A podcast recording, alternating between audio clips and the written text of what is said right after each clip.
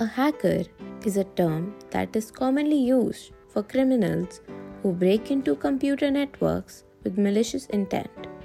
But hackers don't always have negative intentions, but the term hacker has mostly negative quotations due to its association with cybercrime.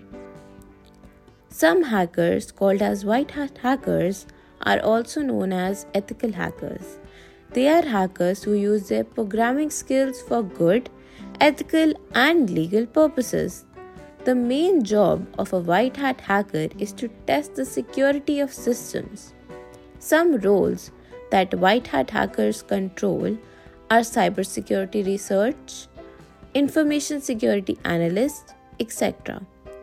The major type of hackers are black hat hackers, who are also known as unethical hackers. These are hackers who lack ethics, somewhat violate laws, and break into computer systems with malicious intent.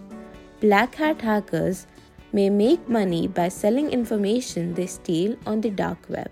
Hackers use phishing, that is what cybersecurity professionals call the use of emails, to trick people into clicking malicious links or attachments.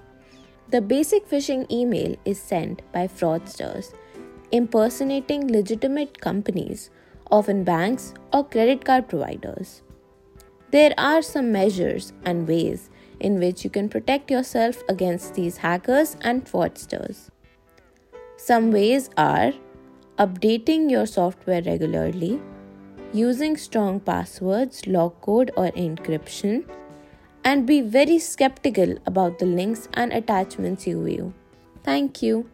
Hello everyone, I am Moira Arora, a student entrepreneur. I am here to talk about my initiative to fight cybercrime. It's called Cyber Potter.